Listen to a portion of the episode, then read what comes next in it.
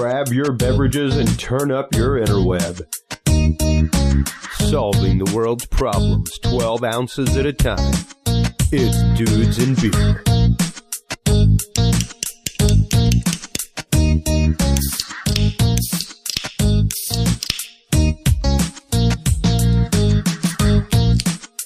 Well, hello everybody. Chris Jordan here, host of the Dudes and Beer podcast. Welcome, welcome, welcome. Wow.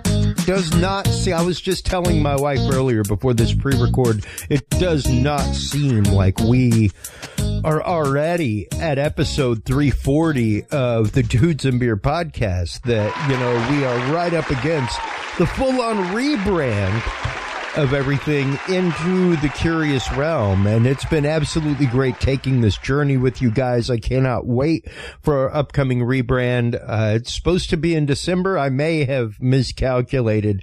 I don't know. I'll have to look at calendars, but, uh, as of this episode with Brad Olsen, we are at 340. That makes over three and a half months, over, over 45 days full of programming uh, with you guys. So, um, it's going to be a fantastic episode tonight. I can't wait. Thank you guys as always for tuning in. Uh, we do have Brad Olsen on the line. We will be getting into him right after these messages from our sponsors. Before we get into that, folks, please do make sure to mind our call to action right now, which until the official launch is to Google Curious Realm.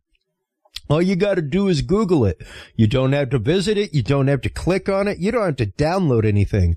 Just go to whatever. You can go to DuckDuckGo. You can go to GoHost or Daddy Gator or anywhere you want to go that you go and search things. Just go search Curious Realm because I'm here to tell you folks, uh, the power of the public and the power of the algorithm is what makes things work. I'll show you right now um, where we lie because of all of the hard work of you guys and your families searching Curious Realm. We are now officially at the top of the Google search rankings, and that is only with a month or so of you guys searching that, checking that out. So, um, that is the power of the Googs. That is the power of those algorithms that we talk so much about on this show regularly. So thank you guys for leveraging that algorithm and everything else to make sure of the fact that we are able to get to the top before we even launch the show. So, um, while you're online checking that out, make sure to stop on by our sponsor, True Hemp Science. True Hemp Science is your source for the best CBD products that you can find. I'm here to tell you folks, I have been an anxiety sufferer for years. Uh, I take medications for it daily. Uh, but a few years ago, because of the amount of travel I did, my doctor recommended me to start using CBD daily. That began my search at dispensaries across America. Little did I know that Christopher Lynch, the owner of True Hemp Science lives right here in Austin, Texas. This is an Austin, Texas based company. It's absolutely fantastic. Whole plant medicine is what they are all about. It is a spagyric process, um, old alchemical process. They use the whole plant, full spectrum, root, seeds, bud, every part of the plant. So stop on by, check it out. TrueHempScience.com is the website. Dudes7 is the code that you want to use to save 7% off your cart of $50 or more and, and get two, count them two hand size edibles of 25 grams or more. So once again, TrueHempScience.com is that website that you want to go to and visit. And, uh, while you're online checking that out, make sure to stop on by join the Dudes and Beer group on Facebook. It is officially now the Curious Realm, formerly Dudes and Beer group, uh, because of the rebrand. So that is where we carry on our conversations. That's where we post all of the articles that we talk about in the news of the week, stuff like that. Uh, this week coming to us out of metro.uk, life on Mars was destroyed by nuclear attack, says physicist, and we could be next. Um, coming to us out of phys.org, effect of electrons with negative mass and novel semiconductor nanostructures. That's a, you know, and, and that's a big sentence to swallow, folks. But if you think about it, the same tech that we talked about with Jack Sarfatti on the show, uh, that is behind the UAPs, things like that. That's what we're talking about. Um, being able to put things into a state of negative mass where the traditional laws of physics do not apply. Um, out of inceptivemind.com, engineers create 3D printed objects that can sense user interactions out of news atlas, out of new atlas, laser beams, uh, lasers beam high speed internet between cities through open air. And out of yahoo.com, the Petito family says uh, her boyfriend left Gabby in the wilderness with grizzly bears and wolves while he sits in comfort. Um, that's a wild story and we'll be following that as it develops because it's it's been interesting. There was a YouTube video released of a police encounter uh, just before the disappearance that just came out. So um, we'll be following that. When we get back from this last message from our sponsor podcast cadet we will be welcoming Brad Olsen author of the amazing book Beyond Esoteric, Escaping Prison Planet, as well as the Beyond Esoteric series. There's a whole series of books covering these topics. We'll be getting into his recent adventures in Antarctica, uh, the concept of UFOs in Antarctica. Why, why is Antarctica a no-fly zone? All kinds of stuff like that. Uh, with our good guest, Brad Olsen, when we get back from this message from Podcast Cadet. Have you considered starting a podcast? Looking for a way to make your business a voice of authority in an industry? Then Podcast Cadet is the solution for you. Whether starting a podcast for yourself, your brand, business, school, church, or just plain fun, Podcast Cadet is here to help you navigate the waters of the podcast industry specializing in one-on-one consultation and training with industry professionals in fields ranging from podcast technology and editing to distribution, monetization, and even social media strategies. Podcast Cadet tailors their services to the specific needs of you and your podcast. Do you already have a podcast and trying to find ways to engage and grow your audience? Sign up for your Podcast Cadet audit today and let us help you explore new and exciting ways to leverage your content and elevate your podcast brand to whole new levels. From consultational workshops to affordable podcast production and maintenance packages, Podcast Cadet is your one stop shop for everything podcast related on the internet.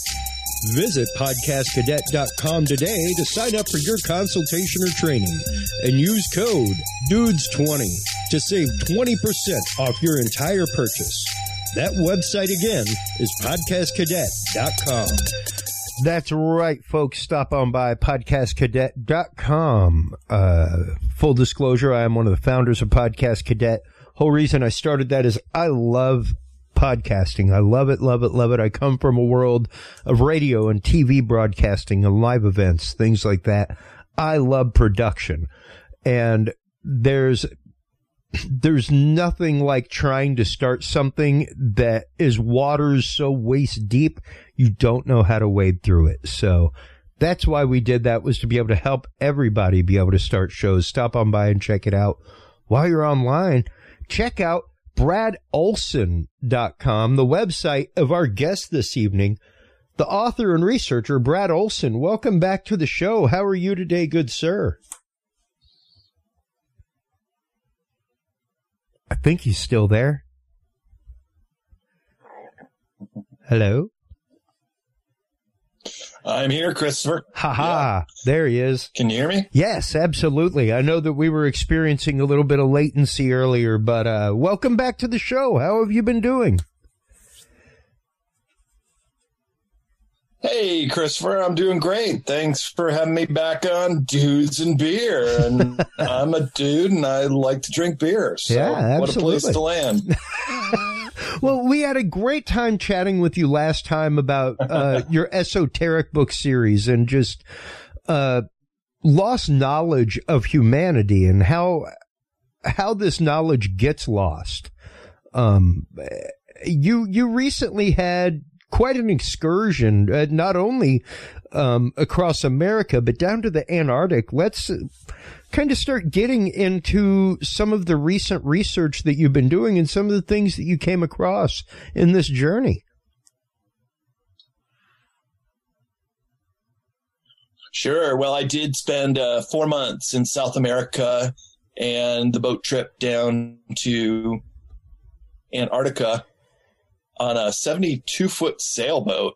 Pretty uh, gutsy way to go. Yeah, there's a picture in front of a.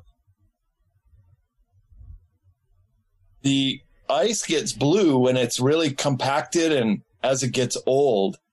And interesting thing about this picture in the water or ice shelves and collect ice with an ice pick to use for our drinks because this blue does something very peculiar, which was shown to us at the first research station we went to called Arctowski, and it was run by uh, Poland. And our ship was actually a Polish vessel. And when you put this blue ice into a whiskey glass, old and compressed that it has these little air bubbles in it. And so when it melts, it uh, crackles and pops just like a bowl of Rice Krispies. Wow. So uh, a lot, a lot of weird little tidbit things like that we discovered down there. Well, which is interesting because that would explain a lot of the, uh, a lot of the, a lot of the sound that you get in the Arctic, things like that. A lot of the, um, almost low rumblings inside of the ice, that kind of stuff. That's right. Glaciers calving, which means breaking apart and falling into the ocean. You see it first, and then you hear it, and then the waves come. And we had to get our boat situated directly into the oncoming waves because they do create mini tsunamis when these glaciers break apart and fall into the water. So it's good to uh, be prepared and know it, what you're getting into because on our boat we had one dinghy and one um, extreme emergency life draft. And if anything were to happen to the ship and we had to all jump into the two boats, it would not be a pleasant experience. Yeah. But fortunately, nothing happened apart from uh, some seasickness on the way down. And it was just an incredible adventure. Well, now, what was it that brought you to A, go explore the Antarctic region to begin with? Because uh, that's that's a little bit out of the way. I mean, many people go to Alaska, things like that um, to go see glaciers and all that kind of good stuff. But uh, what was it that took you down to the Antarctic, and w- what was some of the things that were going on at the research facility that you had a chance to visit? Well, we went to six different research facilities. One of them being the American Palmer Base, which is actually pretty hard to get into. They don't normally accept visitors come in, but since myself and two others on my boat were American and we're tax-paying citizens, they did say yes to us coming aboard. And nice. Well, it was really interesting to see all the kind of research that's going on down there, and it's largely revolves around uh, the changing climate in Antarctica, and it is changing down there. Uh, but they're also watching the animals, their behavior, their numbers. Some penguin colonies are actually declining while others are getting larger because there is some warming of the ocean. And just mind you, it only takes uh, one or two degrees warming in the air to have a ripple effect that melts ice, that moves penguin colonies farther south and does a number of different phenomenon to the land, ice, and sea. So I, I do a presentation. And I'll be speaking next in Las Vegas at the 5D conference, and I give a talk called The Hidden Anomalies of Antarctica. And I start the talk with a couple of maps of, uh, and I show this map that had come out just before my trip down there in 2019. Uh, and the cooling areas of the continent. And you'd think with all this warming in certain calving glaciers, melting ice, that our sea levels would be rising. But I live right out here on the coast in Santa Cruz, California, and then right here on the beach is the boardwalk, and there's yeah. no signs that the beach is risen or yeah that the boardwalk is threatened in any way. But on that NASA map, you see areas where it actually is cooling and the ice is accumulating. So somehow Mother Nature has it in her to balance it out. And so there is no drastic sea level rise. Maybe a millimeter or two, but really nothing too discernible that is uh, disrupting our coastal communities around the world. Because keep in mind, water seeks its own level. So if if the caps of the Antarctic and Greenland were to melt and fall into the sea, it would be like a glass of water where you put a bunch of ice into it and then it overflows. Yeah. But in this case, it is not showing. There you go. That uh, yeah, and this is in record heat. of this sea ice is melting. Well, it, it, yes, and that's just it. Like I've I have held for years, for years, Brad. I am I am no global warming denier. I am no denier of the impact that humanity has on the earth. However, when you see maps like this, from the NASA Global Observatory for Arctic Sea Ice Snow Mapping, and you see the fact that despite record heat waves across the globe, the Arctic ice is on the rise, not on the melt. That's just weird. And it goes into a whole mm. world of things that are happening, uh, uh, like polar wise. Um, our magnetosphere is thinning. The, the North Pole is moving more rapidly than it ever has since we've been tracking it, like almost to the point of like quarter mile a day movement on some days. Um, it's, it's crazy. And, and even whenever you start, uh, looking at massive anomalies that lurk between the ice and Antarctica, uh, there, there are huge magnetic anomalies going on down there. Um, all kinds of things. There's even in the last year a large rocky structure that is quote messing with the ice in Antarctica. So, so many other things that, like you said, it's like the earth balances itself out.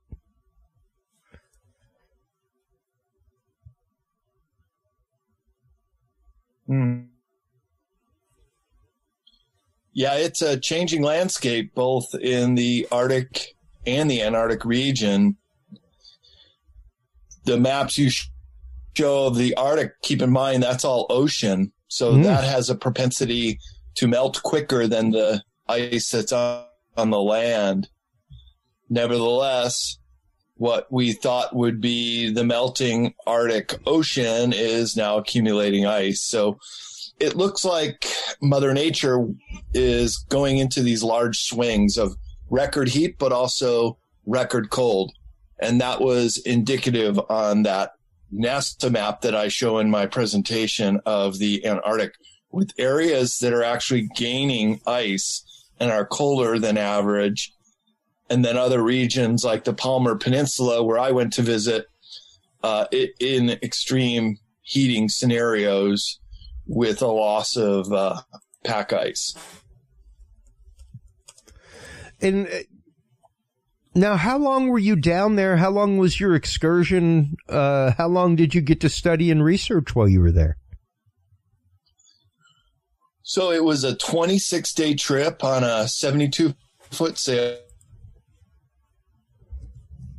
four days to get to the first island, uh, King George Island, where the Arctowski base was. But we is notoriously the roughest ocean passing in the world. It is the meeting place of the Atlantic and the Pacific below the southern tip of South America. And it is also the Southern Ocean. You want to win a bar bet? Wow. All you dudes and beer out there? yeah. Uh, yeah, there it is. There are five oceans in the world. We just mentioned the Arctic Ocean, Atlantic, Pacific, Indian, but also the Southern Ocean, which surrounds Antarctica. And it is distinguished by an upwelling of nutrients and, and sea life from the more salty and warmer seas as they converge with the Hmm. uh, colder, fresher water ocean. And there is King George Island. That was our first stop. And then we went down to the Palmer Peninsula there over the course of the next 15 days. So we had 15 full days in Antarctica. And approximately where that Doumer Island was, that is where we set sail back to South America by way of the uh, Cape Horn, which is at even the islands at the Yeah. very southern tip is one of the most notorious sea passages of the world, and there are many sunken ships around there. Of course, Magellan found the Magellan Straits uh, a little over 500 years ago, which separates Terra del Fuego and southern Patagonia. You can see there, but the very bottom there, where Chile and Argentina meet, that uh, parallel line at the very bottom of the two countries, that is the Beagle Channel, and that's where we sailed out from town of Ushuaia, which is the southernmost city of the world. And about 90% of all boat traffic leaves from Ushuaia. And that uh, crossing took us four days to get to King George Island. Wow. Wow, that is a, that is a In massive time, crossing. got terribly sick too. Oh, I can imagine the seas there It would be absolutely horrifying. that was the hardest part of the whole trip was just getting down there. Uh, you take dramamine for seasickness. We, we took it a little too late. You're supposed to start it a day or two before. And so when you're already getting seasick you can't take dramamine and hope that it does anything Yeah, yeah, yeah. but by the time we went back, we had already gotten our sea legs on and took the Dramamine on time and did not get seasick again. But the sea, and we actually got hit by some big waves. It was quite terrifying to think that the boat could be damaged. Uh, we never took on any water, which is a telltale sign that you can probably keep riding through it. But we did lose some gear including one emergency dinghy, and it did uh, wreck the navigational equipment on the top deck. So Oh, there, we took uh, some hits going down there, and yeah, 10 out of 14 of us got violently ill with seasickness to the point where I myself, I couldn't even leave my bunk for two days. It was that bad. But Wow. hey, we got there and we got ashore and uh, Polish base. We brought them fresh fruit and vegetables. They in turn invited us in for dinner. Uh, could take a shower, which boy was that the best shower of my life. After uh, throwing up and not bathing for four days, you can imagine how you'd feel Yeah. and then uh, they took us on some tours of the island, the facility, what kind of work they were doing. They were observing a penguin colony that had three species of penguins, and we had some meals with them and shared some drinks. And they were the ones that showed us how to uh, collect the blue ice to put in your drinks and the popping. Classy. So they were great, the Polish uh, Arctowski people. But then we left and we carried on and we went to several other research stations run by the uh, uh, Argentinians, the Chileans. We went to a British station, which has been converted into a museum. And we went to the uh, Ukrainian base, which is another British base that they sold to them for one British pound. Otherwise, you have to Wow. completely dismantle your base and get rid of it. But the U- Ukrainians wanted to move in, so they started the Vernadsky base with the southernmost bar in the world in that base. It's the Faraday Bar. And we had a really fun night having uh, dancing and drinking with them. They distill their own vodka, and uh, boy, was that fun! I bet Every that's easier than trying to get it across a four day ship. boat, and we also went. Yeah, so we all had our bunks on the boats. So we would just uh, during the midnight sun. That was another really cool thing. Is the days were very very long in the Antarctic summer down there, so we could uh, still see twilight at midnight. And although we had already passed the summer solstice down there, the days were still quite long, about 20 hours of daylight, but two hours of twilight in between. So, really, about 16 hours of solid sunlight, although it was cloudy almost every day we were down there. Uh, some days were warm enough, though. Two days, middle of the day, it was warm enough and sunny enough to even jump in the water. We did the polar plunge and came out and just dried off in the sun and even sat on the deck of the boat with our uh, t-shirt and swimsuits on. So there's a bit of a misconception that it's always super freezing cold down there. It was for the most part real cold, and you could see the the clothes I'm wearing is my general uh, outfit. Just like we say in San Francisco, you always wear layers and layers in the summer because it's quite cold with the uh, fog. Here too, you just wear layers and you you keep your head warm. As they say in scuba diving, you lose most of your body heat through your head. So to wear a hat and a Yeah. hoodie and uh, stay semi waterproof to be up on deck where there was ocean spray was pretty critical. Yeah. Yeah. Uh, I mean, even, even just, uh, like you're saying, learning what it takes to get by day by day down there and, and do a day of research or do a day of anything is, is a world different. Yeah, that's right. It's harder uh, to get around than you think, but I'll tell you this: there is another misconception about Antarctica that the whole continent is shut down, and you're not allowed to go outside whatever the cruise ship itinerary is. We were on a sailboat with our own dinghy, and we could. Pretty- so if we wanted to take a side trip over to a penguin colony, completely unsupervised, it would just be uh, do that. Just in the same way that we could go ashore to any uh, research station, but you generally call ashore. And the funny thing is, each one of them had a gift store, so they really wanted to sell us all their swag, which is very inflated Bases. I did buy a bunch of stuff at the Palmer base, but it was kind of funny to uh, to see their gift stores within the bases. that But they're doing some very solid research down there, as I said, studying the animals, their migration patterns, their numbers. Yeah, and and the uh, this particular region's warming trends, including shrinking pack ice on the land and the glacier flows in the water. Hmm.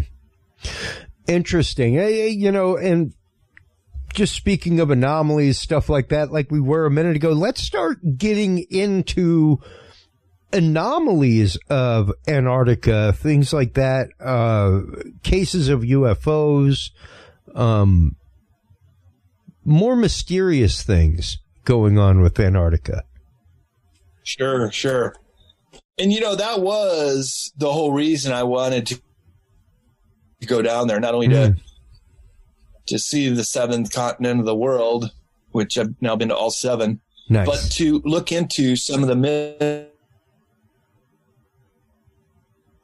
I do get to the bottom of it. So everywhere I went, from the Ushuaia Yacht Club for sailors and captains, all, all the research stations, my questioning was very much the same. It was, do you know anything about what might be large craft under the ice? Pretty much everybody said no. Uh, pyramids poking through, antediluvian civilization, such as Atlantis, might be under the ice, to giants or perhaps uh, mega flora or fauna from this supposed uh, inner earth type of environment. Nobody yeah. really knew anything about that. We did get some pretty good. It was an Argentinian base called Brown, and they had a sister base uh, on the mainland of Antarctica, which is known as uh, East Antarctica. And that is the really, really old continental landmass. That's over 3 billion years old. Oh, wow. And some of the traces of ancient rainforests in Antarctica also connect to the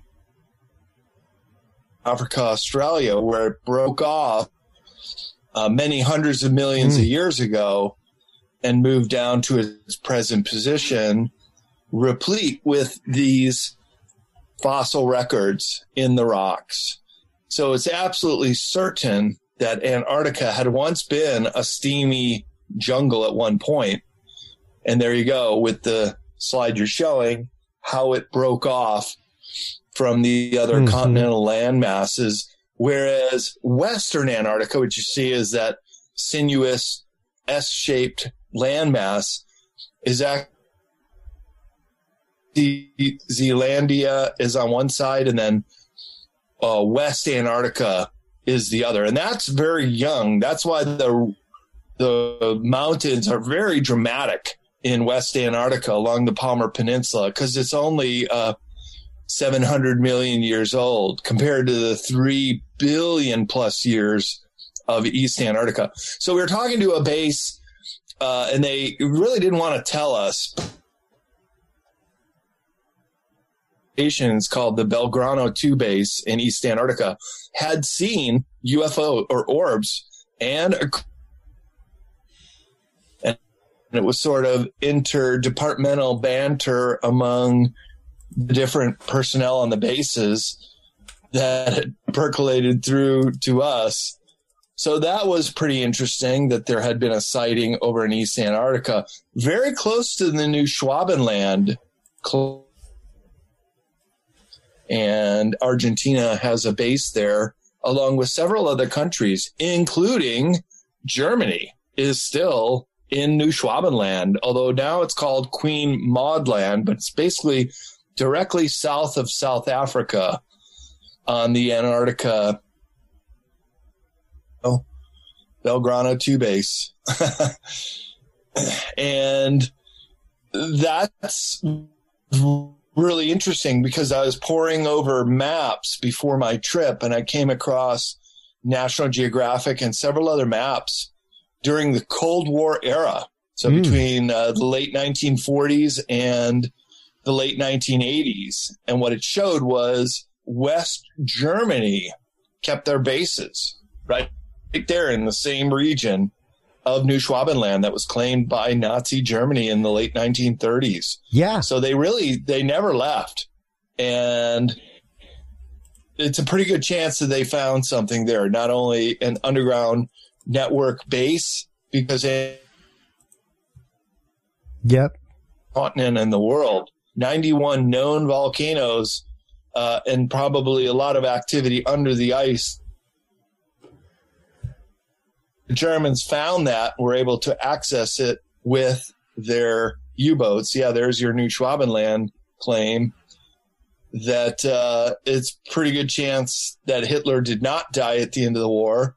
May have gone down here to the new Shangri-La by Admiral Dönitz in 1943 that they had found and created an impregnable fortress. Not that they were going to or that they wanted to, but they had already established it by 1943. And yeah. it's pretty good chance this is where all of the really high tech stuff went to after the war as well. And uh, yeah, that is that has been held for a long time. And of course, that was the whole the whole reason for Admiral Byrd's uh, famed trip to Antarctica was to follow up on things like that. Uh, and I, I always found it interesting that That's right. It was called Operation High Jump. yeah, and I always found it interesting that they never denied that Operation High Jump happened,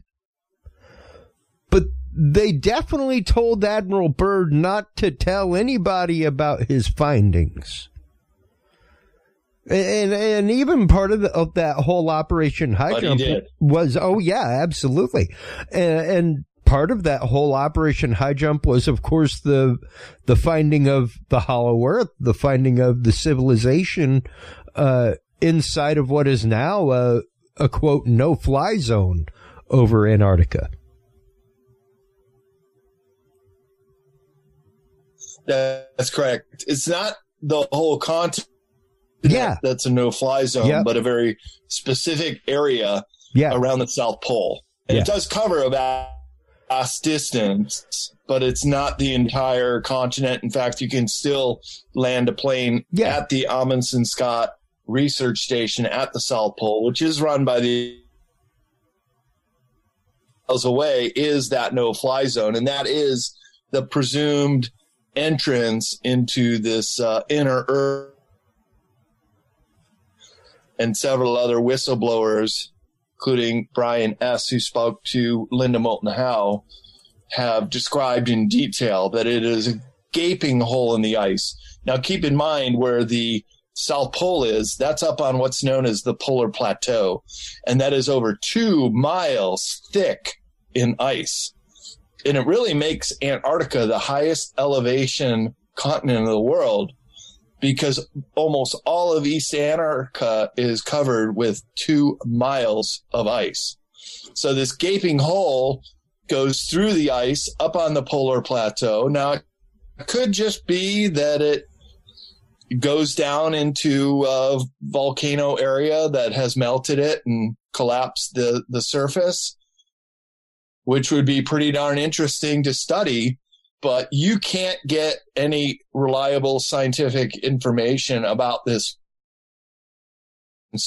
Search for it, you won't find it. What you'll find are very intentionally covered white squares that aren't even, they didn't even make an effort to try to blend it or use the, Oh no no no! the tool that allows you in Photoshop to blend in the, the surrounding land. They'll just bam, plop down a big white square over these areas. We we are pretty sure we know where it is.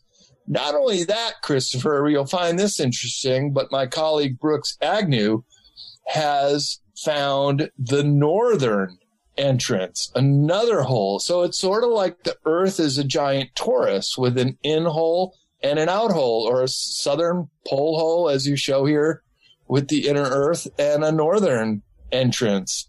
And within uh, 20 miles or so, we have the GPS coordinates for both. But of Hmm. course, you can't find that on any uh, satellite info either. That is very much uh, made unavailable. Oh yeah, yeah, absolutely. And and even, you know, once again the fact that uh the North Pole is drifting insanely right now. Um let me let me see. I'll Google it right now. The North Pole drift, um, because the the rate at So what, which what you're talking about is the magnetic pole. yeah That's right. The yeah, and uh, I mean the magnetic North Pole is is moving very quickly across the Arctic Ocean towards Siberia. Similarly, the southern magnetic pole is now off of the continent of South America. So every ship's coordinates, every compass in the world will point to these magnetic poles. So if you were in the South Pole, for example, and you used a compass, it would point you uh, over a thousand miles away yeah to where the magnetic pole is. yeah. And, I mean Yeah, it's moving very quickly, and this is also somewhat um, alarming to scientists. well the portents for a polar shift or some kind of incident where Yep. the uh, the planet readjusts itself to these magnetic poles. Oh, absolutely, and there and that's no theory. Like that is absolute fact. When you go back and look at magnetite and lava flows, you know, like it whenever the lava cools, the magnetite inside of it fixes itself to magnetic north. And there are absolute That's correct. full on cycles shown of the regular polar flip between North and South Pole, where North Pole just flips to the other side of the globe Yes. and then comes back. And we are, we are far, far overdue for that scheduled flip. And I think what a lot of people don't realize, especially whenever you're talking about the accelerated solar cycle, things like that, Brad, I'm, I'm, I'm not, t- you know, granted the, the whole book, um, Geostorm years ago, uh, that came out, um, that Art Bell helped write, um, got into it a lot, but even if you look at the image that I have up on screen right now, folks, of the Earth's magnetic field, don't forget that our polar field is what protects us against cosmic background radiation. It's what protects us against solar mass ejection. It's what protects us against all of that. So when you're talking about magnetic anomalies in the pole, magnetic anomalies so big that they are affecting ice and ice melt and ice flow and, and actively causing magnetic anomaly projects to happen. like here's the scientific committee on Antarctic research talking about the Antarctic Digital Magnetic Anomaly Project. Um, so much so is this a problem that there are entire projects dedicated to trying to figure out what's going on. Um, you want to talk about the real issue? It's going to be what happens to us cosmically from the weakening of our electromagnetic field. Not to mention what's going to happen ge- geologically come time for that field to flip. Well, that's right. And if there were ever a pole shift or those poles to then realign with the geographic poles, which is where the South Pole and the North Pole are, Mm-hmm. and that is the axis in which our planet rotates. But if they were to shift, say, that 45 degrees, uh, it would be cataclysms everywhere on Earth. It would be the largest uh, tsunamis, earthquakes triggered from the oceans. And keep in mind, we essentially live on an ocean planet. Yep. It is seven tenths covered in ocean. So if these poles were to shift and trigger massive earthquakes, the oceans would become uh, very dangerous to be around within hundreds of miles of the coastline, Oh yeah. and it would create what's known as slosh. And that slosh would just would just go right over the entire state of Florida, for example, and it would also um, trigger 400, 200 mile an hour winds that would basically collapse every structure on the planet unless Oh, yeah. it was reinforced concrete. So even if you survived, say in a bunker somewhere, boy, the world you would come out to would be drastically changed. It would almost, civilization as we know it would come to a screeching halt. you know, it would almost be Kevin Costner's Waterworld. Uh, which has been a prediction of many people. It would be Waterworld. Yeah, that's right. you know, like you would, you would be talking about Although surviving on the water have fun. It'd be hard. It'd be tough. Yeah. it would be tough. There would be a, there We- would be a few native cultures that already have that down. You know, um, and they'd probably be all right. we thought crossing the Drake Passage was rough sailing. Can you imagine Yeah, with uh, new continents rising and falling too? That's the other thing. Not only all, all kind of volcanic activity around the world would trigger, but Yeah. you'd have low-lying areas that would sink, and then uh, perhaps new continents rising up. And there are many maps of people who have seen the future uh, landscape of the planet is quite different than what we see. Uh, for the most part, the continents do remain, but some parts of them shrink, some parts of them gain size. And then out in the Pacific, a new landmass rises. Mm. And this is also called the Navy map. I work with uh, Michael Jaco, friend of mine, and we were up at uh, Mount Shasta Summer Conference a couple weeks ago. And I asked him, he is a former Navy SEAL, if he saw the Navy map, and that's what it's called. And it was scenarios after a pole shift. He said he saw it personally with his own eyes. And they talked about Earth changes. And right now, there's a whole bunch of Navy SEAL guys who are moving to the Ozark region for this very reason, because they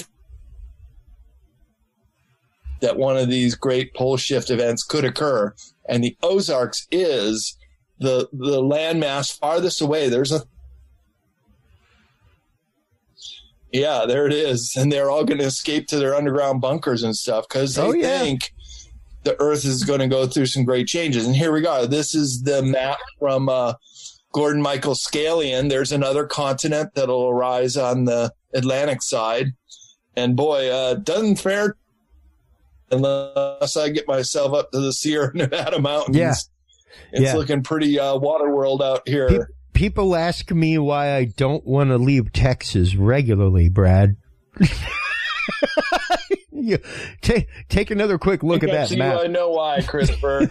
but there's there's another good reason. I mean, despite all Must the right on the coast. yeah, I mean, I mean, of course, coastal Texas. I'm I'm up here in the hill country, pretty close to the dead center, so I'm all right.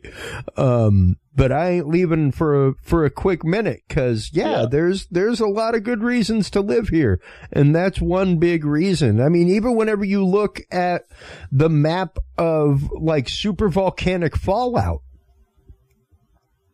you know, um, if you were talking about something along the Yep. along the lines of Yellowstone or something like that, of the caldera collapsing or or going super volcanic, Texas is still fairly safe in most of it. Um, so yeah, there's a, thinking about those kind of things. Uh, it's it's funny to me how people consider that like quote doomsday prepping, and it's like you know, I don't know, man. That's a pretty regular clocked schedule, like geologically and and extinction wise, and we've dodged a lot of bullets. Yes, we have. Well, I'm glad you're thinking of that because out here in California, they always tell us to be prepared for an earthquake. And Yeah, I was out here in the 89 quake, the Loma Prieta quake. It's quite frightening to feel the earth uh, treat us like a tick on a, the back of a dog, basically, and shaking us off. yeah, That was a small one compared to what something that could create a new map would create. And you notice in this uh, map, splits, and the continent actually cuts into two, and the Great Lakes drain out Yeah. through the Mississippi. There was uh, so one of one of the guys who claims he was on the Philadelphia experiment, Al Bielek.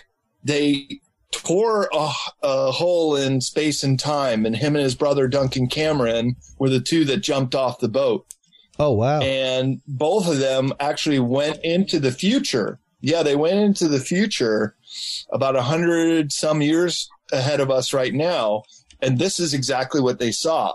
And they saw that great gap, the Mississippi River, uh, hundreds of miles wide. And they said at that point they were just celebrating building the first bridge over that massive uh, new Mississippi River Valley. Wow. That was like the big achievement 120 years in our future. So this occurs. At least that portion of America does split and the Great Lakes drain through and then the ocean water comes rushing back in and North America actually becomes two. But boy, look what happens to the West Coast. oh yeah, Not yeah. so good for us Oh, out well, here. and anytime I see maps like this, what immediately comes to my head, I guess, is you know, kid born in '75, a child of the '80s. It just, Lex Luthor immediately pops into my head like oceanfront property. That's what my my dad said. You know what he's never making more of? Land. Um, so yeah, I'm gonna blow up a blow up a nuclear bomb right here on San Andreas and turn all of Utah into into oceanfront property.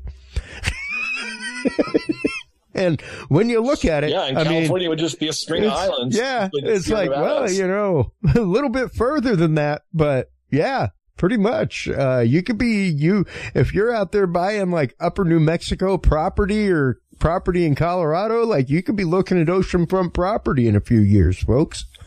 Um, it's not a bad investment to think about that way, you know. I got a I got a 30 year plan to start a resort after the end of the world starts right here. so, um, but can you imagine how much debris would be floating in our, our oceans? I know, right? we would have much would worse be hard to problems than plastic and straws and turtles. Uh, That's true. let's just say that. there would be many, many more reasons why the oceans might not be fishable. Um, and, you know, going, hopping back in the Wayback Machine just for a minute, Brad, let's get, let's get back onto the topic of, like you were saying, what, what brought you out to Antarctica, which, which was the history of sightings, anomalies, uh, things like the German base, uh, that was out there that obviously we, we had expeditions to go find, things like that. Um, what what other anomalies were you out there to research? What other anomalies did you come across while you were there? we have to understand Antarctica is a very large continent. It's the fifth largest continent in the world, about twice the size of Australia and bigger than Europe. So the distances are quite vast. So to go to, to the Neuschwabenland region, for example, that has to be another trip. It just would have been impossible for us in our sailboat to go the thousand miles or so to get to East Antarctica. So we are pretty much confined to the northern tip of the Palmer Peninsula as well as several of the islands. And believe me, it was dramatic. It was beautiful. The wildlife, the scenery was nothing like I've ever seen anywhere else in the world. Indeed, Antarctica is a frozen continent and it felt very otherworldly in and of itself. But um, right now, for example, of all the skeleton crews at the bases, because tourism won't start again until uh, November, if the the continents uh, countries open up to travel again. Last year they did not. There were no trips to Antarctica. That's about it. So Yeah. right now they're still quite. Yeah, there's only a thousand people on the entire continent of Antarctica. Wow. So we hear these stories of overpopulation. Well, not there, but of course it's very, very difficult to survive some of the worst and coldest temperatures recorded were storms, uh, windstorms that would kill you within an hour if you didn't have shelter. So it's very, very difficult to exist there. And that's why no humans ever did live there, uh, at least in the period when it's been frozen. It would be hard to eke out a living. Everything you need has to be brought in. There are no trees, there are no bushes. yeah. There's just tiny little springet bugs are the only land species that can survive there. Now the oceans, it's a different story. The ocean uh, sailing alongside our trip with another vessel that was doing scuba diving trips and they invited us onto their boat one night and showed us all the footage and photos they had taken underwater. And I'll tell you, Christopher, it was spectacular. I'm a scuba diver myself. Been to the Great Barrier Reef, the Red Sea, many of the best scuba dive sites hmm. in the world, the Caribbean. And this is right up there with what I've seen as colorful and beautiful and abundant wildlife and very colorful. Whatever kind of life lives on the seafloor of Antarctica, is quite dramatic, as well as different kind of fish and spider-like creatures that live down there. It's quite alive. Um, Wow. and it was a great experience to see that from the scuba divers. And when They you were, were, also doing uh, wreck dives and under the uh, shelf of ice, which is pretty cool.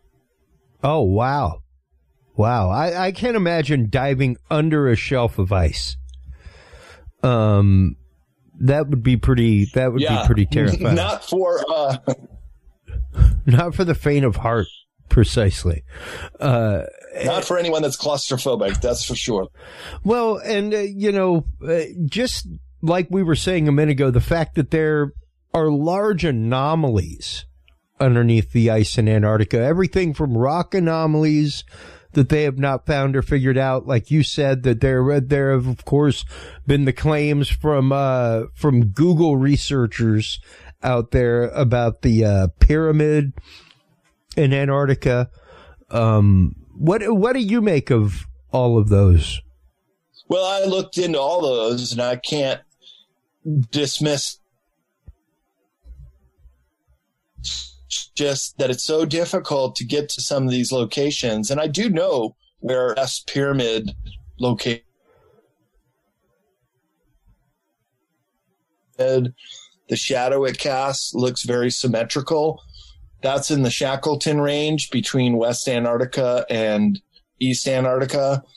I could tell you where I think the best example of the uh, a ship under the ice might be, and that is in the New Schwabenland claim at the Kohnen base. Uh, I could tell you where the hole in the ice is. So there are things that I go there myself because the distances, as I said, are so vast Yeah, it's very expensive to travel there because yeah, bring everything you need. Any plane that's flying in has to have all the fuel it's going to need for the entire trip. Of course, there's nowhere to really refuel. Maybe McMurdo, but that's on the other side of the continent. So it's uh, it's a challenge. Yeah, there are the pyramids. I know where those are located, and I talked to a travel expert and they do do trips down there. You can customize a trip. And I asked them about these pyramids, the one in the Shackleton range. And he says, Oh, yeah, we fly over that one. I said, Well, what do you think it is? And he says, Oh, well, we call it a nunatak. And that is just the name popping through the ice. And I said, Well, have you ever uh, landed there? You ever take a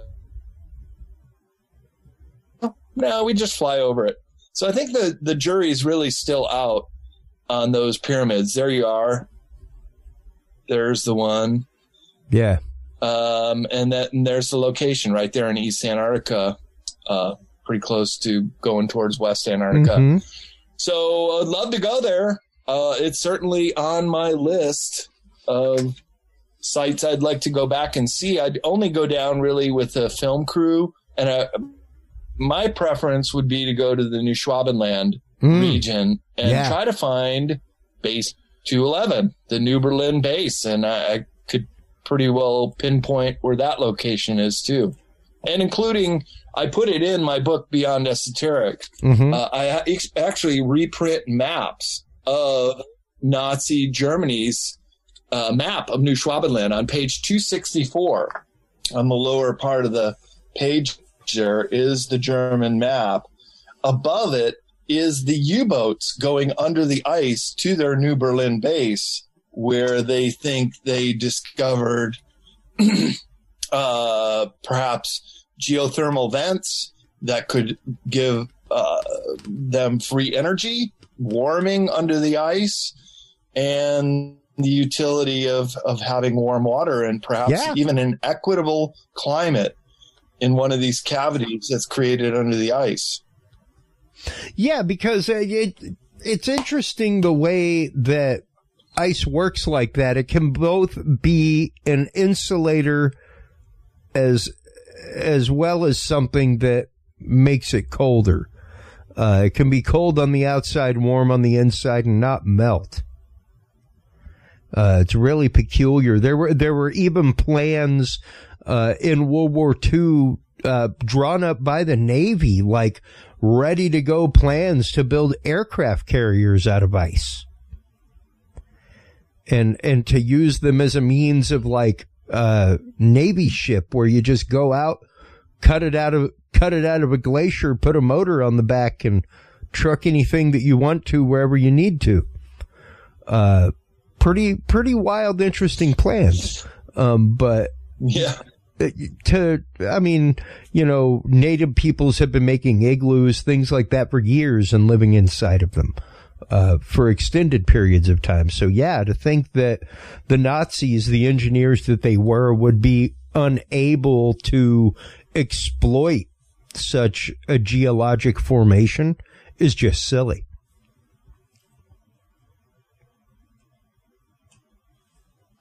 It is. And I'll tell you, Christopher, the first thing we saw crossing the Drake Passage were massive icebergs, some of them the size of a 30 story building, but flat on top. So I know what you're talking about. You could mm. use some of these icebergs to land a plane on, to oh, yeah. uh, perhaps even put a temporary base. Now, when those icebergs do travel to the north, they eventually do melt and you'd have to get off of there. But uh, in the meantime, uh, boy, there are massive, massive icebergs that calve off and break in the Antarctic summer down there. Yeah, there you go. Project Habakkuk. That was that was one of them uh, by the British uh, to turn icebergs into into plane into carriers and uh, ships. So absolute hmm. technology that's there, things that actually happened, folks. Um, it's, it's no theory to say that, or even hypothesis to say that the Nazis went to Antarctica. We fully know that they went to Antarctica. Uh, we had Antarctic missions and, you know, like you were saying earlier, those no fly zones that are there, um, are, are completely unhidden. Like it's it's strange whenever you look right. at the maps where it's just a swath of white put over the ice, you know, stuff like that. Um, before we let you go here in just a few minutes, uh, let's let's talk about that a little bit more real quick. About, uh, I guess, why cover anything up? Something so remote, something so far away. Why why the obfuscation, Brad? As a researcher, why why would why would somebody want to cover up something so far away? Why would you even, why would you, without the infrastructure there? And I guess that's even more of a curiosity is, is there infrastructure there? Because if not, how, how are they so well sustained for so long? That's a great question. I would say it's similar to why do they cover up UFOs? So comprehensively? And the answer is because what would be revealed under the eye, if we were to look at Google Earth, for example, and see this gaping hole and even a road driving is underneath that Admiral Byrd said was big enough of a hole that he felt confident to fly his plane into it. Yeah. And so this is like UFOs. It would change history as we know it.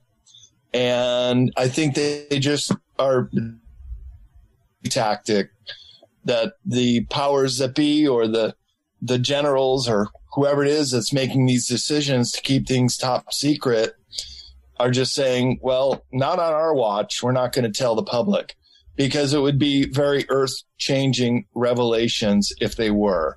So for the same reason that UFOs are kept covered up, so is some of what's going on down in Antarctica. Interesting. And yeah, you know, whenever you start going and looking at, you know, images of Antarctica from Google Earth, stuff like that, you, you find so many anomalies, so many weird things, um, yeah. that are just there. Uh, uh, what looks to be entire yeah. ships all kinds of stuff. So, uh, like the the anomalies are definitely abounding in that area. And it's definitely an area that we have yet to fully explore. Um, we've only been able to explore it since, the, well, I guess the modern age of man. I'm sure that, you know, other native explorers came across it. Things like that's like trying to say that Vikings didn't make it to America again and again and again. You Right. know, um, Right. uh, Right. it's it's kind of like whenever we have uh, Stephen Myers on talking about the Pharaoh's pump and the idea of uh, building the pyramids via a lock system. Like, man, that just makes a whole lot more logical sense since they were already barging the materials down the Nile by that distance to begin with. Why why stop short by half a mile? You know? Yeah. why not just flood Yeah, the half mile? Why not just and flood the half mile a- a minute ago, there are some that do make it out. There are some that, that are very profound, and I Mm. present them in my uh, PowerPoint presentation. But the big ones, I think the really important ones, the craft under the ice or the gaping hole near South Pole, those ones, that is an issue of national security. And it's known that the NSA, remember until the 1980s, it was called the No Such Agency Mhm. because it was completely denied that it even existed. Yep. Well, the NSA is tasked with anything extraterrestrial. Uh, it, you could even say that's why that agency was formed. And they're down in Antarctica. They have a building in McMurdo that Oh. nobody's been into. Nobody knows what it is. There's no signs or description. It's always locked up, but it's known that this is where it has the building in the largest base in Antarctica. They're also known to be up at South Pole quite a bit. So what are they doing there? Well, maybe they're making sure nobody goes into that big hole uh, 10 or 20 miles away. Yeah. That's where Prince Harry went when he cross country skied from South Pole to one degree to the 89th uh, parallel for about a week. He went cross country skiing. I think he went see the hole. Maybe even went down in it with some of his army buddies. Wow. Wow. Interesting. Yeah, and and you know it's it's Yeah, been that was at the interesting. to- period of time when all the elites were going down there. Yep. Yep. And, uh, you know, it's been really interesting to see his path as of late, to see him uh, advocate to leave and to see all the fallout that is happening amongst the royal family. Um, so, you know, uh, thank you so much for coming on. Thank you so much for another great, fantastic conversation about things like Hollow Earth possibly uh, being there in Antarctica, possible UFOs, pyramids, all kinds of anomalies. It's it's once again, Brad, strange to me how people. I guess it's not really strange. It's more sad to me how people get so caught up in what is going on around them that they tend to forget the lesson of history. They tend to forget the things that we've learned throughout history and even the process of science, you know, and, and to see the fact that Yep. there are massive gravitational anomalies, magic, m- massive magnetic anomalies, uh, magic geologic anomalies going on in Antarctica um, that are changing ice, that are changing the planet, um, everything else. Um, so despite the heat wave, despite all of that, you know, it's, it's massively odd to see that and to see what's going Yeah, on. that's right. So, um, thank you so much for coming on, taking the time. Thank you so much for doing all the work that you do and uh, all of the research that you do. Tell our audience real quick before we let you go where they can go to buy the books, where they can go to follow your work, where they can go to keep up with research. Um, you were saying that you were at the uh, upcoming was it D five or C five? Is it the C five conference? 5D event in Las 5D. Vegas. Which 5D, it's 5devents.com, and that'll be the four days, first weekend of November of this year. That'll be my next live conference. Uh, you have bradolsen.com on the screen if you want to know more about me. That's a good place to start. And you can also go to cccpublishing.com. That's my um, publishing website to read about my books. Here's the catalog of uh, other authors that we publish at CCC Publishing. And just basically uh, can contact me through one of these sites if you'd like to. And yeah, thank you for having me on, Christopher. It's always great to be on with dudes and beers. And Well, we'll and, have and to do it again when you guys rebrand yourself.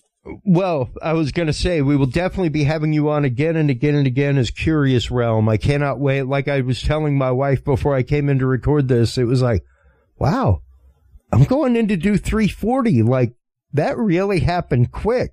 Like 350 is right around the corner. Um, so, uh, so glad to have picked you up as a guest. So glad to always have you on and to follow you on social media, see all your amazing exploits and research going on out there. Uh, please do hold the line real quick, Brad, while we close things out with our audience. While you are online checking everything out from Brad Olsen, make sure to stop on by Amazon, check out his books. Make sure to stop on by the Dudes and Beer store. That's where you can buy everything as well. Also, CuriousRealm.com. That is a page for page transfer of Dudes and Beer, everything except episodes. So stop on by and check that out. Until next time, everybody, take care of yourselves, take care of each other, and remember, if you can't be good, be good at it. We'll talk to you soon. Bye bye. Thanks for listening to this episode of the Dudes and Beer Podcast. To listen to our audio streams or chat with us live, download the official Dudes and Beer app for Android and iDevices, available on Google Play and iTunes markets. For more episodes, content, and information, visit us online at dudesandbeer.com. You can also find our episodes on Breach.tv, iHeartRadio, Spreaker, SoundCloud, iTunes, YouTube, Stitcher, or your favorite podcast service. Dudes and Beer is a proud member of the HC Universal Network family of podcasts. For more about our sponsors and other podcasts on this network, visit hcuniversalnetwork.com. Thanks for listening, everybody, and until next time, drink responsibly.